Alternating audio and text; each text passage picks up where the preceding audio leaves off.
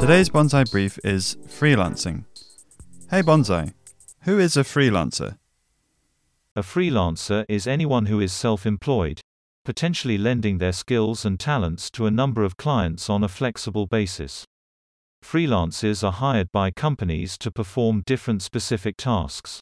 They may charge higher because they are responsible for paying their own taxes, health insurance, pensions, and other personal financial contributions.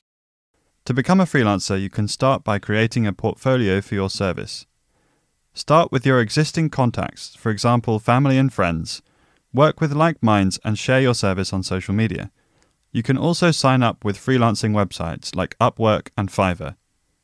Thanks, Bonsai.